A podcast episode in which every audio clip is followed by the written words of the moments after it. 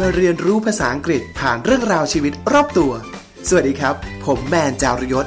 และคุณกำลังฟัง In Outside the Box Podcast เรียนรู้ภาษาอังกฤษแบบนอกกรอบ กับอังกฤษนอกกล่อง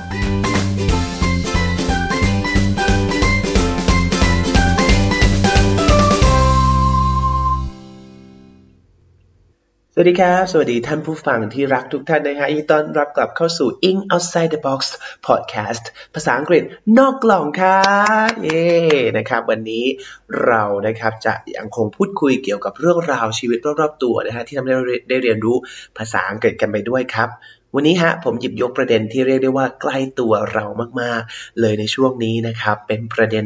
ที่เรากำลังเฝ้าติดตามกันอย่างใกล้ชิดเลยนั่นคือเรื่องของโรคโคโรนาไวรัสนะครับที่กำลังแพร่กระจายอยู่ใน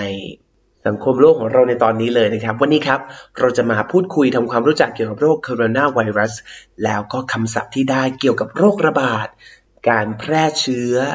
แพร่กระจายโรค มีคำอะไรที่น่าสนใจบ้าง เดี๋ยวเราไปพบกันครับ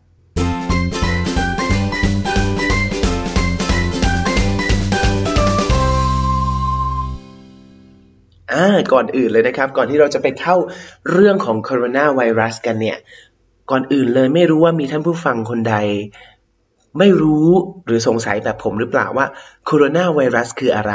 ก่อนอื่นเลยฮะ ตัวผมเองเนี่ยก็คิดว่าโคโรนาไวรัสเป็นชื่อโรค ที่เรากำลังเจออยู่ทุกวันนี้ในปี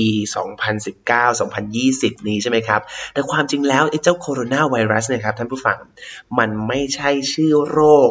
ที่เกิดขึ้นจากอู่ที่เมืองอู่ฮั่นนี้นะครับ แต่โคโรนาไวรัสเนี่ยจริงๆ แล้วมันเป็นชื่อของไวรัส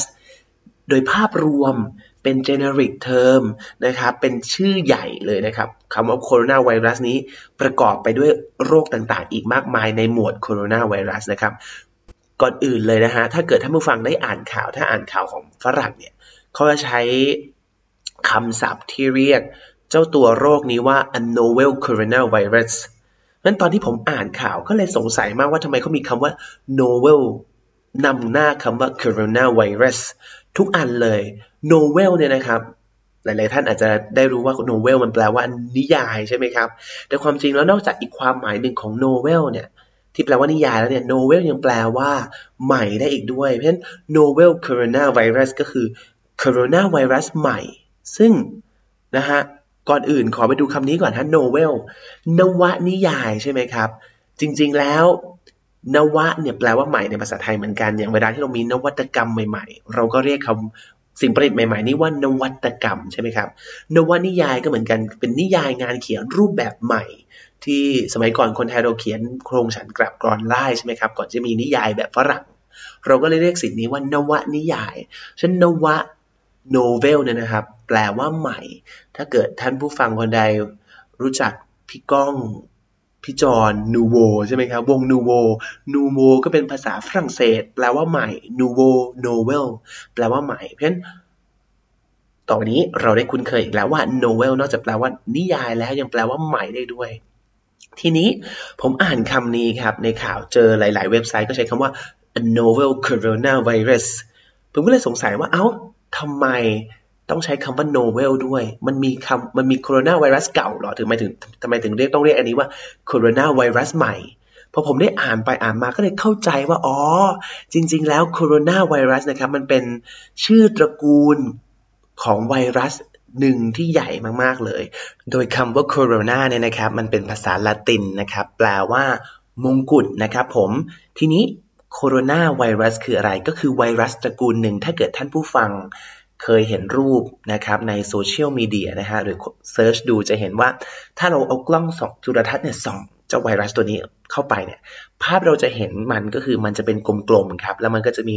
หนามแหลมผุดผุดผุดออกมารอบๆวงของมันเลยนะฮะซึ่งตัวน้ำแหลมที่มันผุดขึ้นมาเนี่ย มันมีลักษณะคล้ายกับยอดมงกุฎนั่นเองครับ ทำให้เขาเรียกเจ้าไวรัสตัวนี้ว่า corona virus ก็คือไวรัสที่มีลักษณะคล้ายกับมงกุฎนั่นเองนะครับ มาจากภาษาละติน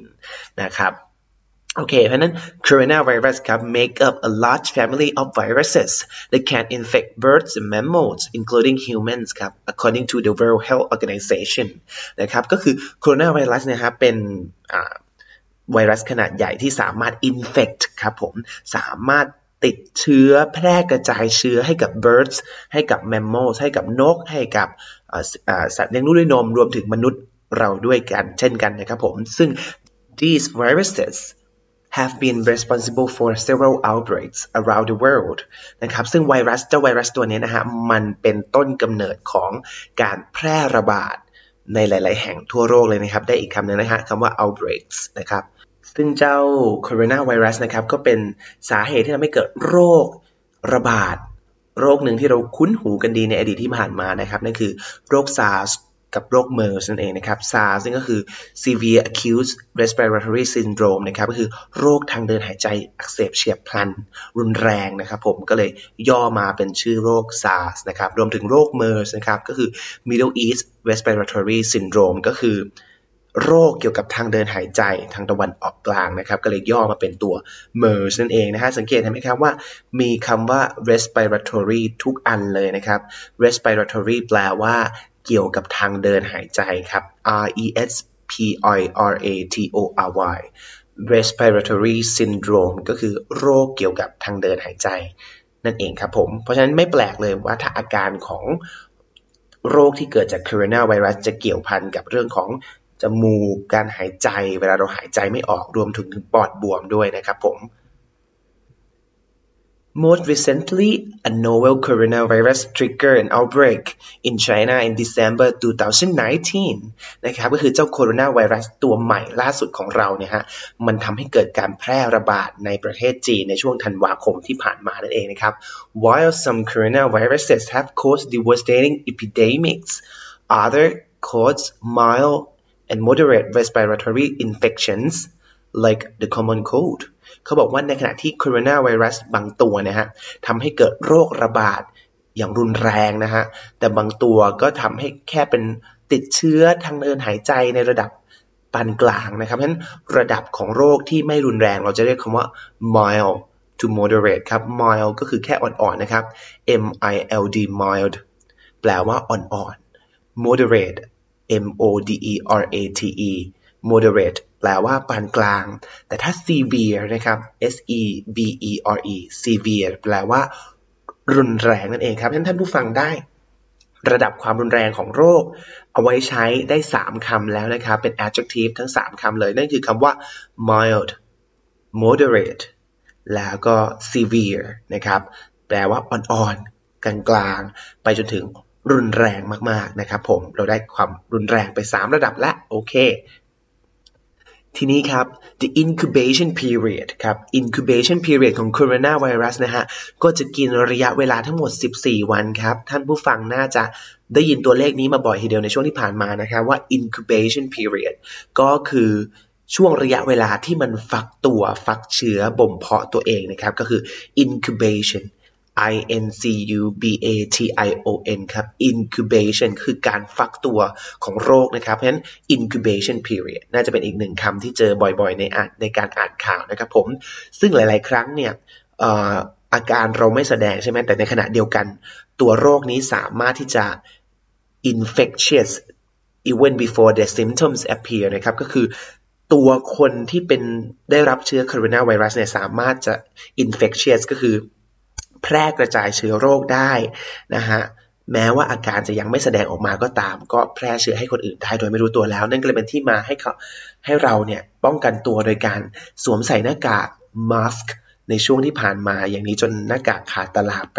ช่วงหนึ่งเลยทีเดียวนะครับ ทีนี้ครับท่านผู้ฟังนะฮะลักษณะของเจ้าโคโรนาไวรัสเนี่ยมันใช้ animals นะฮะใช้สัตว์นะครับเป็น host ครับ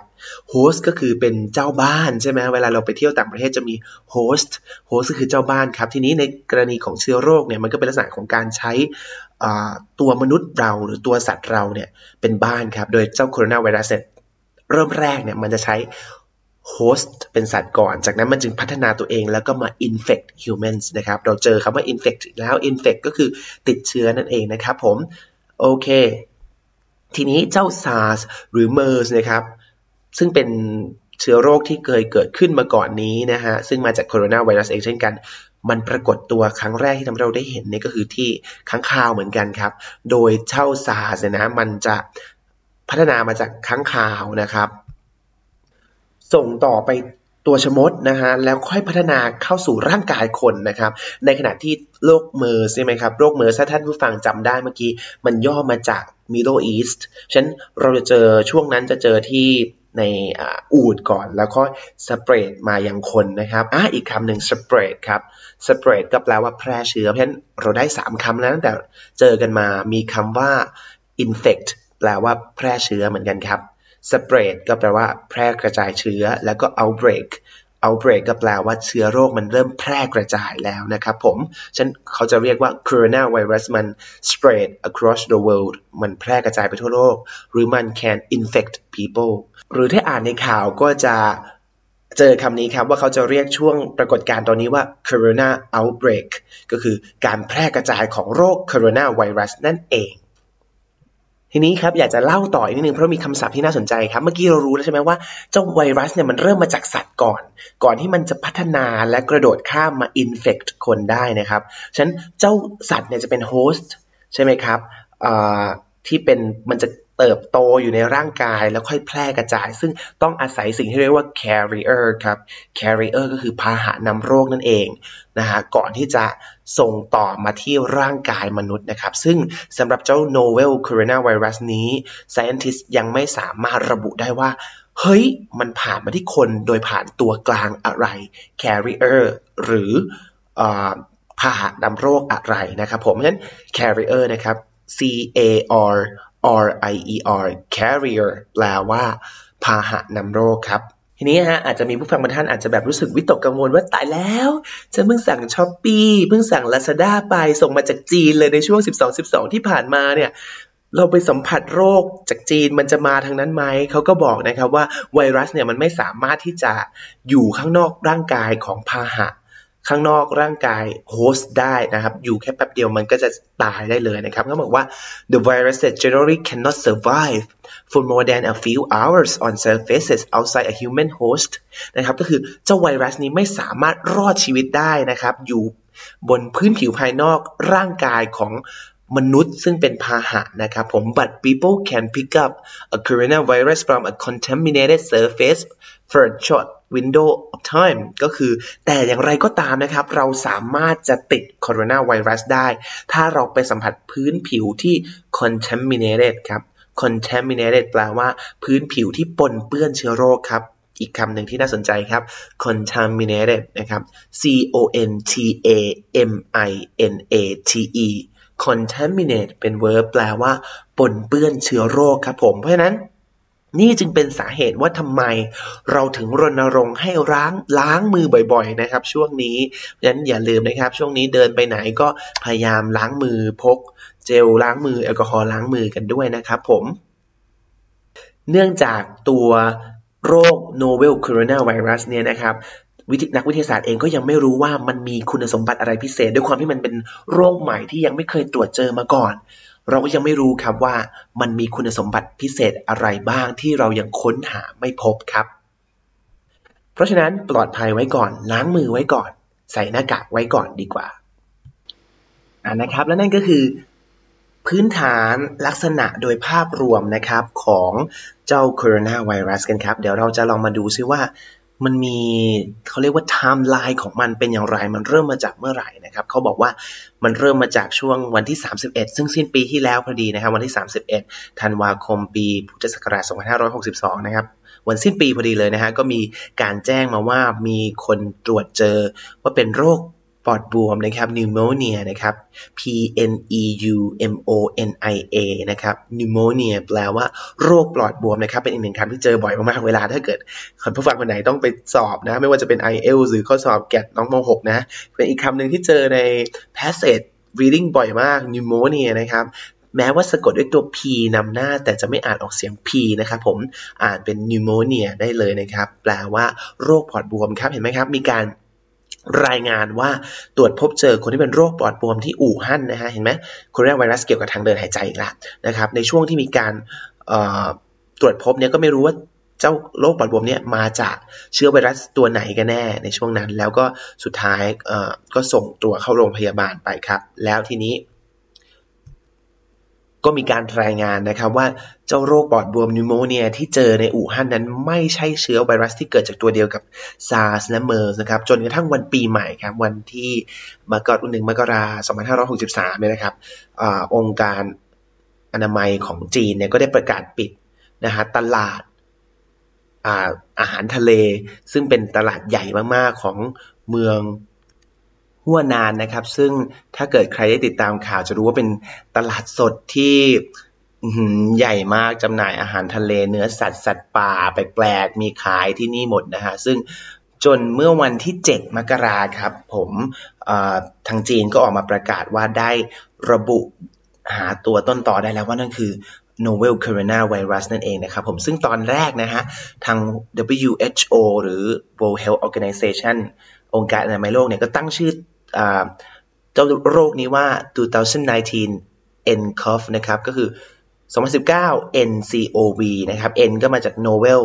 co ก็คือ corona v ย่อมาจากไวรัสครับ ซึ่งท่านผู้ฟังครับตอนนี้เราได้ชื่อใหม่แล้วนะครับ WHO ก็ได้ตั้งชื่อใหม่ให้กับเจ้าโรคนี้อย่างเป็นทางการว่าโควิด -19 นะครับ COVID แล้วก็ 19 ครับ ซึ่งโควิดก็คือ Corona Virus Disease ที่เกิดขึ้นในปี 2019 นั่นเอง นี่ก็เป็นชื่อล่าสุดที่ทางองค์การ WHO องค์การอนามัยโลกได้ตั้งให้กับชื่อ Coronavirus ตัวล่าสุดนี้ครับผม ซึ่งในขณะนี้นะครับก็ยังไม่มีวิธีการรักษาแน่ชัดนะครับผมซึ่งตอนนี้ ตามประสานะครับเขาบอกว่าไวรัสก็ต้องใช้วิธีการรักษาตามอาการนะครับ right now treatment relies on the basics นะครับ treatment ก็คือวิธีการบำบัดโรคนะครับ treatment T R E A T M E N T M E N T treatment แปลว่าการบำบัดโรคนะครับผม ซึ่ง keeping the patient's body going including breathing support until their immune system can fight off the virus นะครับ ก็คือ รักษาตามอาการโดยให้ร่างกายของคนไข้เนี่ยสามารถที่จะสู้ แล้วก็ช่วยเรื่องระบบหายใจนะครับ จนกระทั่ง immune system ของร่างกาย immune system ก็คืออ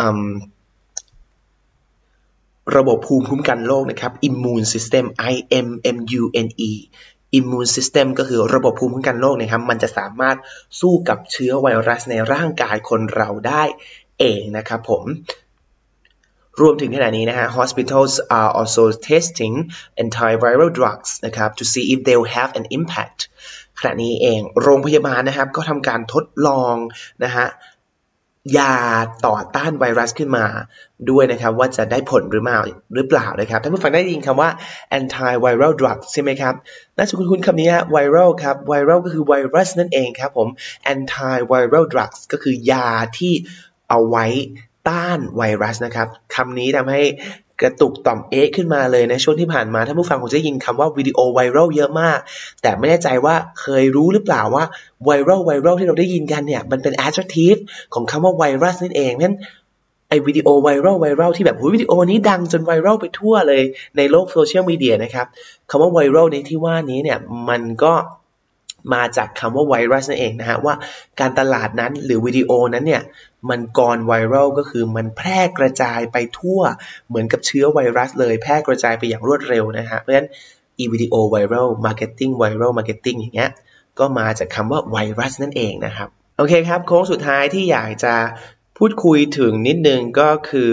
อีกสองเรื่องครับก็คืออย่างช่วงที่ผ่านมาใช่ไหมครับ ก็จะมีความพยายามนะครับที่จะอพยพนะฮะชาวไทยออกมาจากเมืองอู่ฮั่นที่ประเทศจีนนะครับ สุดท้ายเราก็ทางรัฐบาลเออหรือสายการบินต่างๆ ให้ความสนับสนุนนะครับ สุดท้ายเราก็พานะครับคนไทยในประเทศจีนออกมาได้สำเร็จนะครับ ซึ่งมีคำศัพท์ที่น่าสนใจอีกสองคำที่ผมอยากจะพูดคุยกันนะครับ เขาบอกว่า those who were evacuated are expected to be quarantined for 14 days นะครับ with frequent checks from medical personnel to determine whether they have developed fevers, coughs, and other early signs of the virus นะครับ ก็คือ those who were evacuated ครับ evacuate แปลว่า อพยพนะครับผม eva eva c u a t e evacuate แปลว่า อพยพครับ และคนที่อพยพออกมานะฮะ ถูกพาออกมาปุ๊บเขาส่วนใหญ่ตามมาตรการ contain virus เนี่ย มาตรการในการกักเชื้อโรคนะครับ contain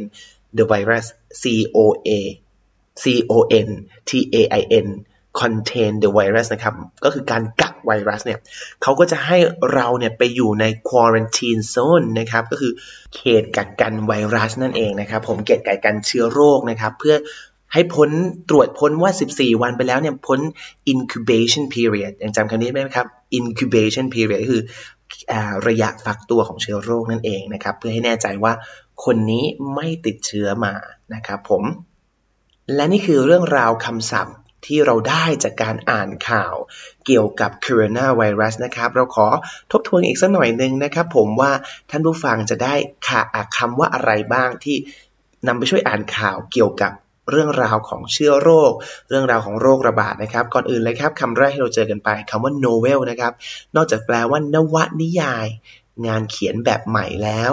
ยังแปลว่าใหม่ได้อีกด้วยนะฮะนวะแปลว่าใหม่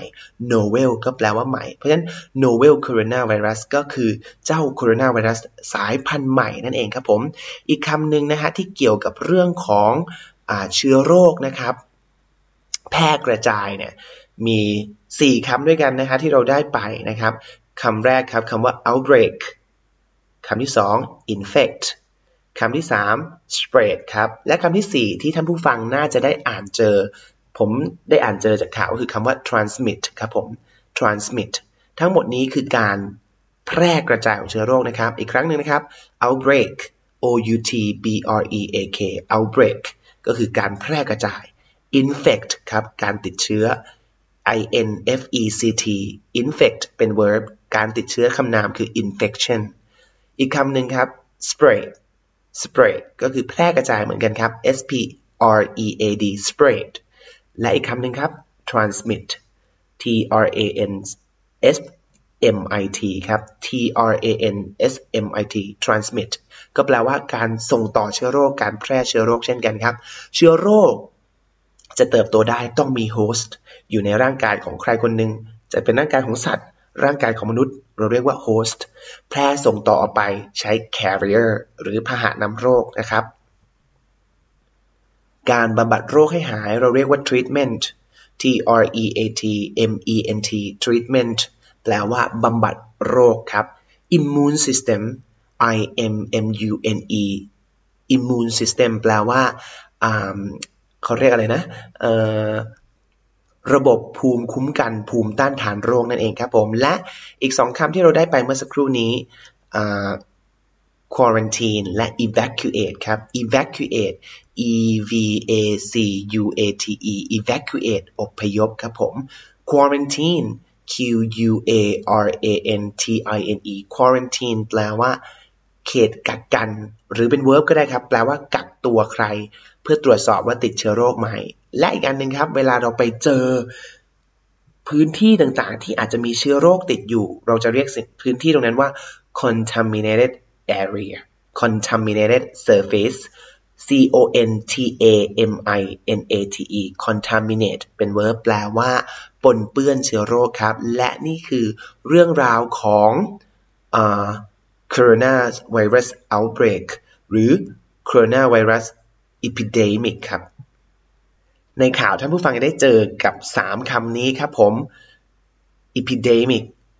endemic และก็ pandemic 3คำสุดท้ายนี้สั่งลาแล้วกันนะครับผมคำว่าโรคระบาดมี 3คำด้วยกันนะฮะคำว่า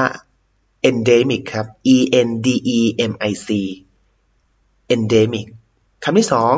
epidemic e p i d e m i c epidemic และคำที่ 3 ครับ pandemic p a n d e m i c pandemic สามคำนี้ร้วนแล้วแต่แปลว่าโรคระบาดครับ แต่ทำไมต้องมีทั้งสามคำล่ะ มันต้องมีความหมายที่แตกต่างกันแน่เลย แต่เราทวนอีกรอบนึงนะครับ endemic epidemic และก็ pandemic endemic epidemic และก็ pandemic นะครับ แปลว่าโรคระบาด เรามาดูกันดีกว่าครับว่า 3 ตัวนี้ แปลว่าโรคระบาดที่ต่างกันอย่างไรผู้ท่านผู้ฟังจะได้เอาไปใช้ได้ถูกต้องครับคำแรกครับ endemic ครับ e n d e m i c endemic คือโรคนะครับที่อยู่โรคระบาดที่อยู่อย่างถาวรในพื้นที่พื้นที่หนึ่งเลยนะครับ เช่น ยกตัวอย่างเช่นครับมาลาเรีย มาลาเรียนี่เป็นโรคที่อยู่ในเขตแอฟริกานะครับ ทุกวันนี้ก็ยังมีอยู่ แล้วก็ทำให้คนตายได้อยู่เช่นเคย แม้ว่าเราจะมี ยาที่มาต่อต้านรักษาวัคซีนเรียบร้อยแล้ว แต่ก็ยังมีโรคมาลาเรียที่ยังอยู่ทุกวันนี้ไม่ได้หายไปไหน เพราะฉะนั้นเราเรียกโรคลักษณะแบบนี้ว่า endemic เป็นโรคระบาดที่อยู่อย่างยาวนานถาวร แล้วก็อยู่ในพื้นที่พื้นที่หนึ่งครับ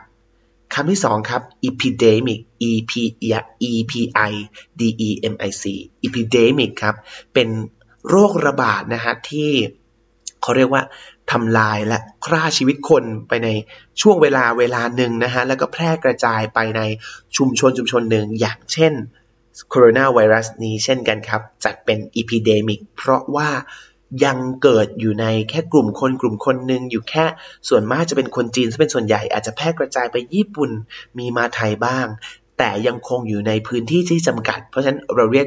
โคโรนาไวรัสว่า epidemic ได้ครับ และคำสุดท้ายครับคำว่า pandemic ครับ pandemic ตัวนี้ตัวแม่ใหญ่โตอลังการสุดเลยครับ เพราะว่า pandemic จะไว้ใช้เรียกโรคระบาดที่ spread ไปแล้ว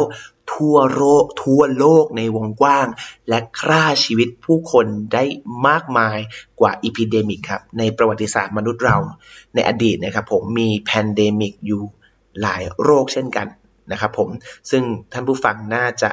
เคยได้ยินชื่อมาแล้วทั้งนั้นเลยนะครับ โรคแรกนะครับ smallpox ครับหรือโรคฝีดาษ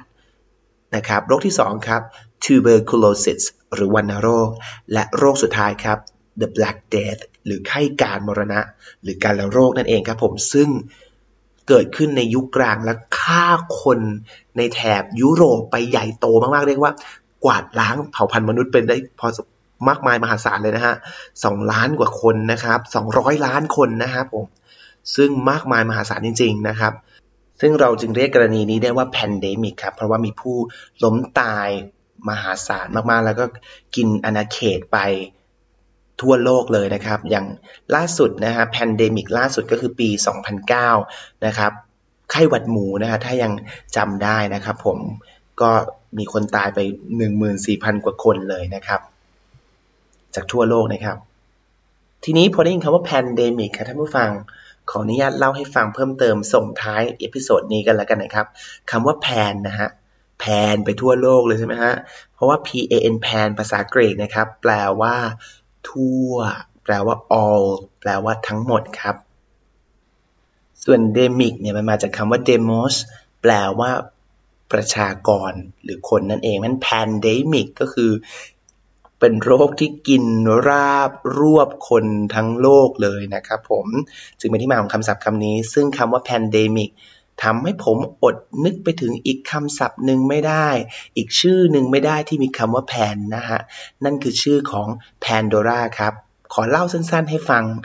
สำหรับส่งลา EP นี้ด้วยเรื่องราวของ Pandora กันดีกว่าครับ Pandora นะครับเป็นสตรี นางแรกบนโลกมนุษย์นะฮะตามความเชื่อของชาวกรีกนะครับผมซึ่งวีรกรรมของนางนะครับโด่งดังเป็นที่รู้จักก็เพราะว่านางคนนี้นะครับ ไปเปิดกล่องกล่องใบหนึ่ง ซึ่งเราน่าจะเคยได้ยินชื่อนะครับ คือกล่อง Pandora หรือ Pandora Box นะครับซึ่ง Pandora นี้ไม่ใช่ชื่อของกล่องนะครับ แต่เป็นชื่อของสตรีนางนี้ที่ไปเปิดกล่องหนึ่งครับ เรื่องราวมันมีอยู่ว่ากล่องนี้มันมาได้ยังไง เจ้ากล่องนี้นะครับมันบรรจุความชั่วร้ายต่างๆ นานาเอาไว้ เพราะว่าเทพอยากจะลงโทษครับ อยากจะลงโทษมนุษย์ที่อาหังการ อยากจะโลกลงโทษมนุษย์ที่ชั่วร้าย คิดจะทัดเทียมกับพระเจ้าครับ เรื่องราวมันย้อนกลับไปครับเมื่อครั้งที่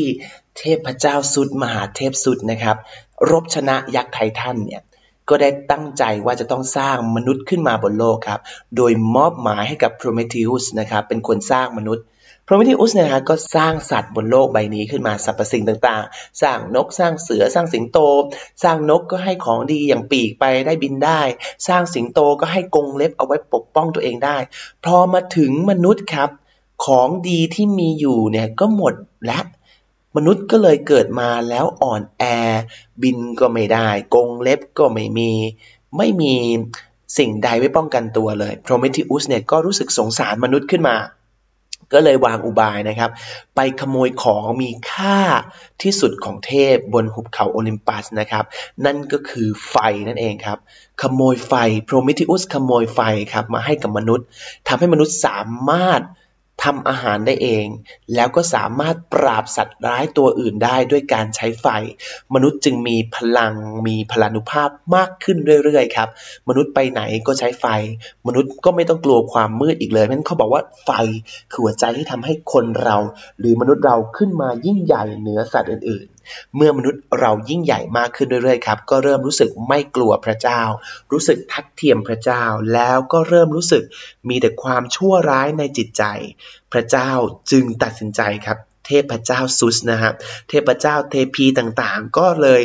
สร้างกล่องขึ้นมาใบหนึ่งครับ โดยกล่องใบนั้นเนี่ยฮะความบรรจุนะครับ เรื่องราวชั่วร้ายต่างๆ มากมายความทุกข์ความรมาน ความโศก ความอดอยาก รวมถึงชั่วโรคต่างๆ จากนั้นก็ได้สร้างแพนโดล่าขึ้นมาครับ และตั้งชื่อสตรีนามนี้ว่าแพนโดราครับ อย่างที่เราได้เจอกันไปเมื่อสักครู่นี้ว่าแพนแปลว่า all แพนแปลว่าทั้งหมด เหมือนที่เราได้เจอในคำว่า pandemic ที่แปลว่า โรคระบาดที่เจอกันทั้งโลกนะครับแพนโดราครับโดราแปลว่าของขวัญ เพราะฉะนั้นแพนโดรารวมกันก็คือ ของขวัญที่มอบให้กับมนุษย์ทั้งมวลนะฮะ ซึ่งของขวัญชิ้นนี้จากพระเจ้าซุสเรียกได้ว่า เจ็บแสบจริง ๆ โดยสิ่งหนึ่งที่ซุดได้ใส่ลงไปในตัวแพนโดรานั่นก็คือ ความอยากรู้อยากเห็นครับ แล้วก็มอบกล่องใบนี้ให้กับแพนโดราพร้อมกำชับว่าอย่าเปิดดูข้างในเด็ดขาด จากนั้นก็ส่งแพนโดรานะครับ ให้ไปแต่งงานกับเอพามิทิอุสนะครับ แล้วก็มีลูกหลานสืบเชื้อสายกันจนเกิดเป็นเผ่าพันธุ์ของมนุษย์นะครับ แต่อย่างว่านะฮะด้วยความอยากรู้อยากเห็นยิ่งกำชับว่าอย่าไปเปิดเป็นไงฮะ เราก็ต้องเปิดแน่นอน เพราะฉะนั้นความอยากรู้อยากเห็นของแบนโดรานะครับ ก็ทวีคูณมากขึ้นเรื่อยๆ จนนางตัดสินใจนะครับ เปิดกล่องแพนโดร่าออก ทันใดนั่นเองฮะความชั่วร้ายต่างๆ ที่เทพได้ใส่เอาไว้ ก็พวยพุ่งออกมาฮะความเศร้าความโศก ความอดอยาก ความหิวโหย เชื้อโรคต่างๆ โรคระบาดต่างๆ ก็แพร่กระจายไปทั่วโลกนะครับ กัดกินใจมนุษย์ ทำให้มนุษย์ตายทำให้มนุษย์ฆ่าฟันกันเองจนถึงยุคมืดนะฮะนางแพนโดราเนี่ยขณะที่เปิดหีบนั้นออกมานะฮะก็ตกใจมากว่าเราได้ปลดปล่อยความชั่วร้ายออกมา นางก็ตกใจก็รีบปิดหีบแพนโดรานี้เอาไว้ เลยทำให้มีสิ่งสุดท้ายที่ไม่ได้ออกมาจากหีบ นั่นคือความสิ้นหวังนะครับผมเมื่อความสิ้นหวังไม่ได้หลุดออกมาด้วยทำให้มนุษย์เนี่ยนะฮะยังมีความหวังอยู่ในหัวใจ ยังคงมีความหวังที่ดำรงชีวิตอยู่และสู้กับ โรคร้าย สู้กับเรื่องราวร้ายๆในชีวิตนะครับ จนทำให้มนุษย์ยังสืบเชื้อสายเผ่าพันธุ์มาจนถึงได้ทุกวันนี้ และความหวังนี้เองครับ ที่ทำให้เราอดทนอดกลั้นข่มใจไม่ทำเรื่องราวชั่วร้าย และความหวังเช่นนี้นี่เองครับ ที่ทำให้เราจะผ่านพ้น วิกฤตการณ์ต่างๆ ในชีวิตไปได้ นี่คือสิ่งที่เรื่องราวจากเทพประกรณำปรัมปราได้ให้เราไว้ว่า สิ่งที่มีค่าที่สุดในชีวิตของมนุษย์เรา คือเรื่องของความหวังครับ ขอให้ทุกคนนะฮะใช้ชีวิตอย่างระมัดระวังดูแลตัวเอง และเราจะก้าวพ้นเรื่องราววิกฤตต่างๆ นี้ไปด้วยกันสำหรับวันนี้ In Outside the Box นะครับต้องลาท่านผู้ฟังไปก่อน ถ้าเกิดท่านผู้ฟังคนไหนนะครับ มีความรู้ด้านเชื้อโรค มีความรู้ด้านไวรัส และมีสิ่งใดที่ผมพูดปิดไป อยากจะเข้ามาพูดคุยแลกเปลี่ยนนะครับ สามารถเข้ามาพูดคุยแลกเปลี่ยนกันได้เลยนะครับ ยินดีอย่างยิ่งเลยนะครับ เป็นการช่วยกันแบ่งปันทำให้เกิดความรู้มากยิ่งยิ่งขึ้นไปอีกครับผม และพบกันใหม่กับเอพิโซดหน้าครับสวันนี้ลาไปก่อน สวัสดีครับ เป็นยังไงกันบ้างครับ กับการเรียนรู้ภาษาอังกฤษแบบนอกกรอบกับอังกฤษนอกกล่องในตอนนี้ ถ้าชอบก็อย่าลืมกดติดตาม กดแบ่งปันให้คนที่คุณรักได้ฟังกันทั่วหน้า ติดตามรายการของเราได้ทาง Spotify Apple iTunes Podbean SoundCloud หรือจะมาแบ่งปันเรื่องราวของคนรักภาษาด้วยกันได้ที่ Facebook Fanpage In Outside the Box สำหรับวันนี้ต้องลาไปก่อนแล้วพบกันใหม่ครั้งหน้า สวัสดีครับ